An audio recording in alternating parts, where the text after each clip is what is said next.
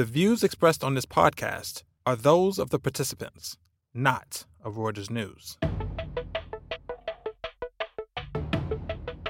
China and the United States agreed to a temporary ceasefire in a mounting war of tariffs. Will it yield a compromise, or is it a stalling tactic? This is the issue we're tackling on this edition of The Viewsroom, a weekly conversation among Breakingviews columnists about the ups and downs of the world of finance. I'm Jennifer Saba. Over the past several months, we've seen an escalating trade war between China and the United States, with both countries slapping taxes on a variety of goods. But trade talks between President Trump and his counterpart in China, President Xi Jinping, were held in Argentina at the G20 summit over the weekend. The dinner between the leaders was successful in one way it bought the U.S. and the People's Republic additional time to hash out a deal. So, how will this all play out? We're going to look at this from both sides of the Pacific but first, we're going to Washington to chat with my colleague, Gina Chon. Hi, Gina. Hey, Jen. Gina, from my viewpoint, it looks like President Trump is playing a very dangerous game of chicken. Where are we so far? What has each country taxed? Sure. Uh, so so far, uh, the U.S. has put on import duties on about half of all Chinese imports. So that's about 250 billion in Chinese goods. Okay. Um, that ranges from um, agricultural products to bike helmets to car seats. Uh, you you name it. Um, a lot of consumer goods are are in there, along with sort of widgets and various parts that uh, manufacturers use. Um, now, China doesn't have as many um, goods to tax because they import less from the United States. Uh, so they've gone up to about 85% of total U.S. imports, but okay. that only equals about, um, I think, 110 uh, billion dollars or so. Okay, so have, have we started to see the effects of this? And if so, who is getting hurt the most? I mean, so far it's really uh, the manufacturers and um, in the U.S. the farmers in particular. Um, okay. They've been whacked by both uh, retaliatory levies, not just from China but from the European Union and others as well. So they've been really struggling this year. All right, so Gina, one thing that I really would like you to talk about is how is this working for President Trump? Yeah, so it's it's been interesting. I mean, he definitely has a lot of critics, especially uh, those who are advocates of free trade, but even um, those from the Barack Obama administration uh, uh, will tell you that he has actually built up a unique amount of leverage over China, and huh. it's something that um, people from the Obama administration wish that they had had um, in their dealings with Beijing. So that is actually a point in his favor. The question is, what does he actually do with this leverage? And you know, so far um, with this agreement in Argentina to give both sides 90 days to try to hash out a deal, doesn't look like um, it's going to actually yield much, partly because um, the issues are just so complicated in terms of intellectual property theft and tech. Uh, technology transfers and that sort of thing, but also um, because the two sides also don't seem to have um, the same understanding of what they've agreed to. You're seeing Trump talk about reducing or cutting auto tariffs on the Chinese end and Beijing not confirming it. And mm. then hmm. later, even Trump's advisors said that there wasn't actually a specific deal on that. Um, so even the starting terms of these talks uh, seem to be a bit confusing. So basically, what I'm hearing then is the 250 billion that uh, Trump has targeted is is effectively hurting China. Is is that true, or are there other mechanisms that they can pull to kind of um, reduce the pain? I mean, it, it is hurting China, but it's also uh, in some ways Trump is um, the beneficiary of just good timing. Mm-hmm. Um, it just so happened that uh, a lot of um, issues that China had long been facing, whether it's you know the amount of debt that um, companies have built up um, just domestically, and, and other issues have have just come to roost. So there was a lot in the works already in the Chinese economy that was going to slow it down, and it's actually going to be probably growing at its slowest rate since 2009. So just really after during the crisis. Um, so that's not good news for them, and obviously the the tariffs um, don't help on that front. So it is definitely um, imposing some pain at a time when they were already going through some internal issues. So, what are the pitfalls of this? You know, using this as a nego- kind of one-upmanship as a negotiating tactic. I mean, where can this backfire on on President Trump? Well, there's just so many potential obstacles. I mean, one is just the the timeline itself. I mean, again, 90 days is so tight. Um, mm. Trump did. Um, tweet the possibility of that getting extended. I heard from sources yesterday that the best case scenario is uh, there's maybe not a deal at the end of the 90 days, but enough progress has been made that both sides feel like they can extend it and you know still claim that um, things are moving in a positive direction. One challenge, though, is the person who is leading the talks from the U.S. side is um, the U.S. Trade Representative Robert Lighthizer, who is probably as hawkish as you can get on Chinese trade. I would argue he's even um, tougher than White House trade advisor Peter Navarro, um, partly because Lighthizer is a long time uh, trade official. He served in the Reagan administration mm-hmm. as deputy U.S. trade representative. He really knows his stuff and is pretty much the only senior official in the Trump administration who knows how to negotiate a trade deal. And for the Chinese to convince him that they're actually uh, making substantive moves will be a really a big task because he's not going to be um, convinced by any sort of you know hollow or symbolic gestures. So why does the U.S. need uh, to kind of go to war with with China over these issues? I mean, just kind of standing back. Where do we sit, kind of in the world, um, in terms of trade with China? And is it is it that bad? Do we really need to be doing this? I guess is my question. Yeah, well, I mean, uh, to to be fair, a lot of the issues that the Trump administration has raised are issues that, again, um, past administrations have brought up, whether it's Obama or, or Bush or others, or Clinton as well. I mean, um, especially as China has gained ground on the technology front, and we've seen um, a raft of intellectual property theft cases, um, economic espionage on the part of Chinese companies and even the Chinese military.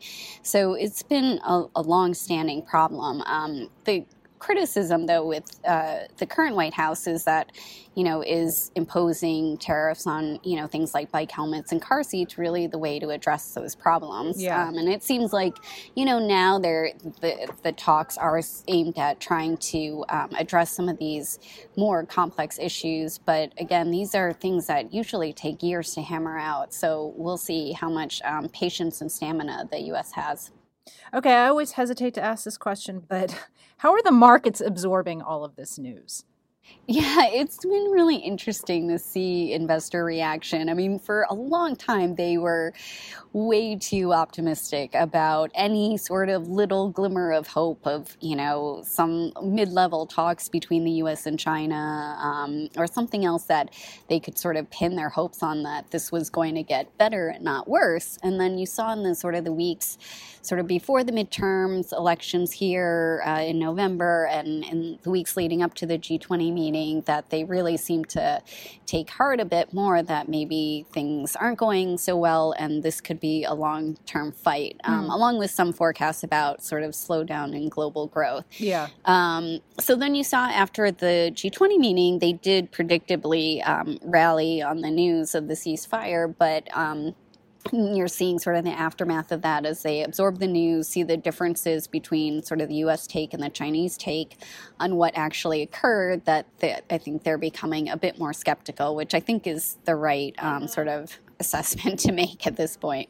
Okay, Gina, thanks as always for your insight. I'm sure we'll have you back on the program to discuss this matter again soon. Thanks for having me. Next up, our colleagues in Asia are going to discuss what this all means from China's perspective. So I'm Pete Sweeney. I'm here in Hong Kong with Christopher Beddor. Um, we're talking about the recent conclave dinner meeting between Trump and Xi, where the two sides can't seem to quite agree on what they agreed or disagreed on. Chris, what came out of the G20 meeting? Were there any concrete concessions or did they just buy time? Yeah, I, I think that there wasn't a lot concrete that came out of this. Not not that that was necessarily a big deal. I mean, this is just a, basically a, a meeting between two heads of state, you wouldn't really expect too much concrete. But I think what the Chinese did was they came in and they had a goal of essentially pushing back the January 1st deadline for when 10% tariffs on $200 billion worth of Chinese goods would go up to 25%. And in exchange, they wanted to minimize the amount of concrete concessions that they would offer in exchange. And I think they mostly did that. I mean, they, they got the, you know, take 90 days, we're going to discuss this in exchange, I think they they offered basically, well, you had fentanyl, you had um, Qualcomm NXP, but aside from those kind of one-off items, basically what they gave the Americans was a two-part deal. A, we are going to just buy a lot more American stuff. Not clear exactly how much, but we're going to buy a lot more of it. And B, we are going to start talking about structural issues like forced tech transfer, like intellectual property protections, not agreeing on anything, but we're going to start talking about it. Yeah, so it's interesting because you know a lot of these things are, are stuff that that uh, China has been doing already. I mean, the campaign against fentanyl, for better or worse, is is not a change.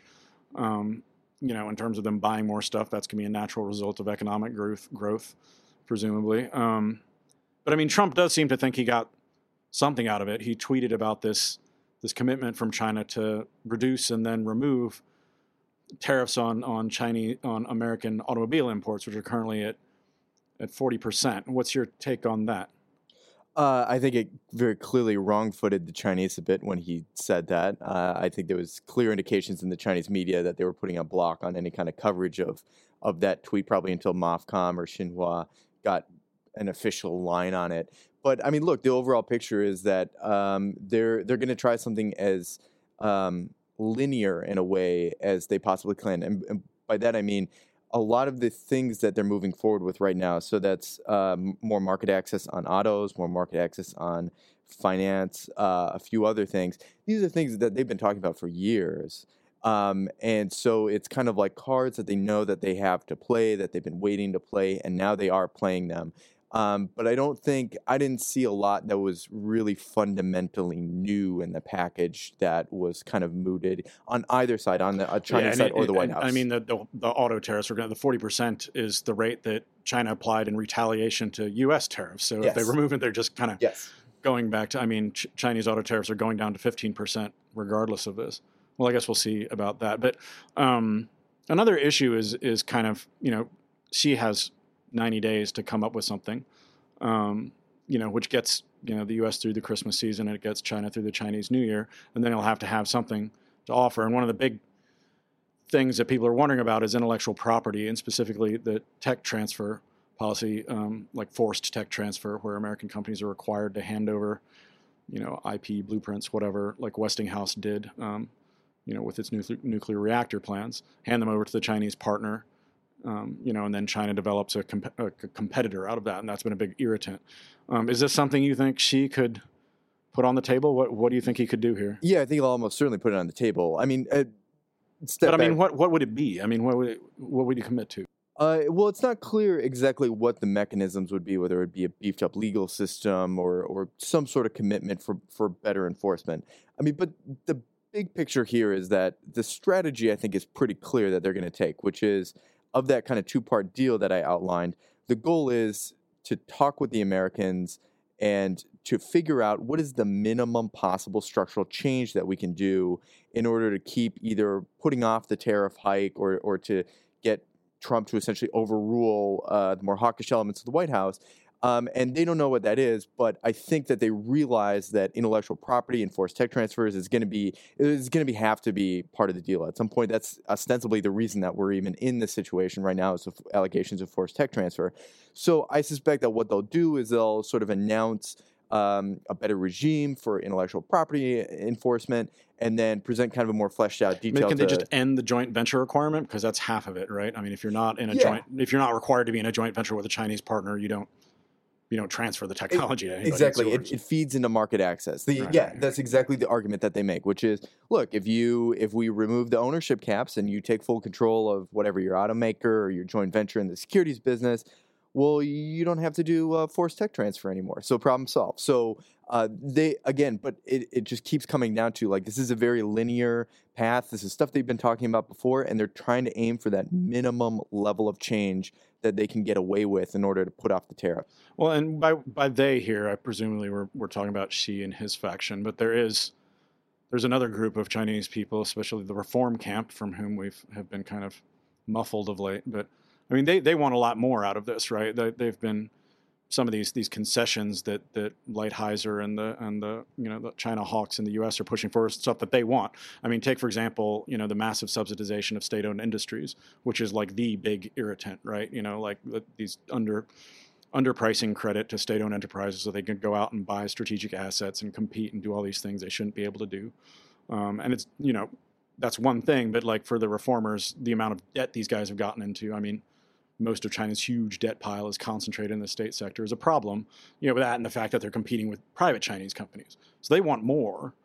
Um, I think you know, and the question yes. is like, is do you is is this beating that Trump has given them, regardless of the economics of tariffs and whether it's a good idea, but is this actually likely to to push Xi to actually give concessions to his own reform camp that would also please the Americans? Oh well, th- that's the great irony of all this is that there is a significant camp within China that is pro reform and that actually shares a lot of the uh, objectives of the Trump administration. And so, you know, even though on the surface it might seem, you know, China versus the U.S., it's it's much more complicated than it appears on the the China side. And you know, I think not only do the reformers kind of want a lot of those things, like basically broadly speaking, for the state to start extricating itself from the economy, but I think most economists would also say that in the long run, a lot of the measures that are on the table, whether it's strengthening intellectual property rights or reducing the su- support to SOEs would actually make the Chinese economy stronger in the long run. So I think you, are absolutely right, and there's there's sort of an irony undergirding undergirding all this. You know, I mean, it's interesting. We'll see. I mean, next year is going to be really interesting because Chinese economic growth is not looking too rosy, and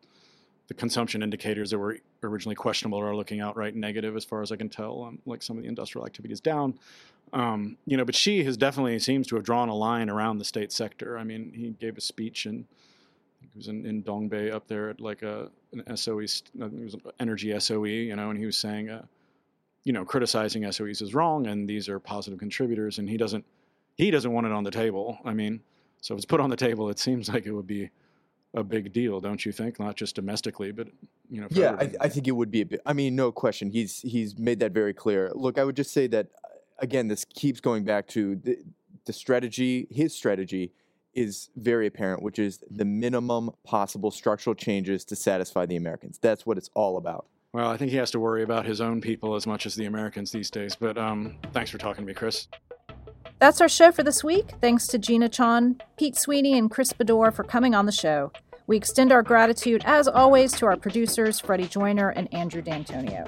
And thanks to you, our listeners, for tuning in.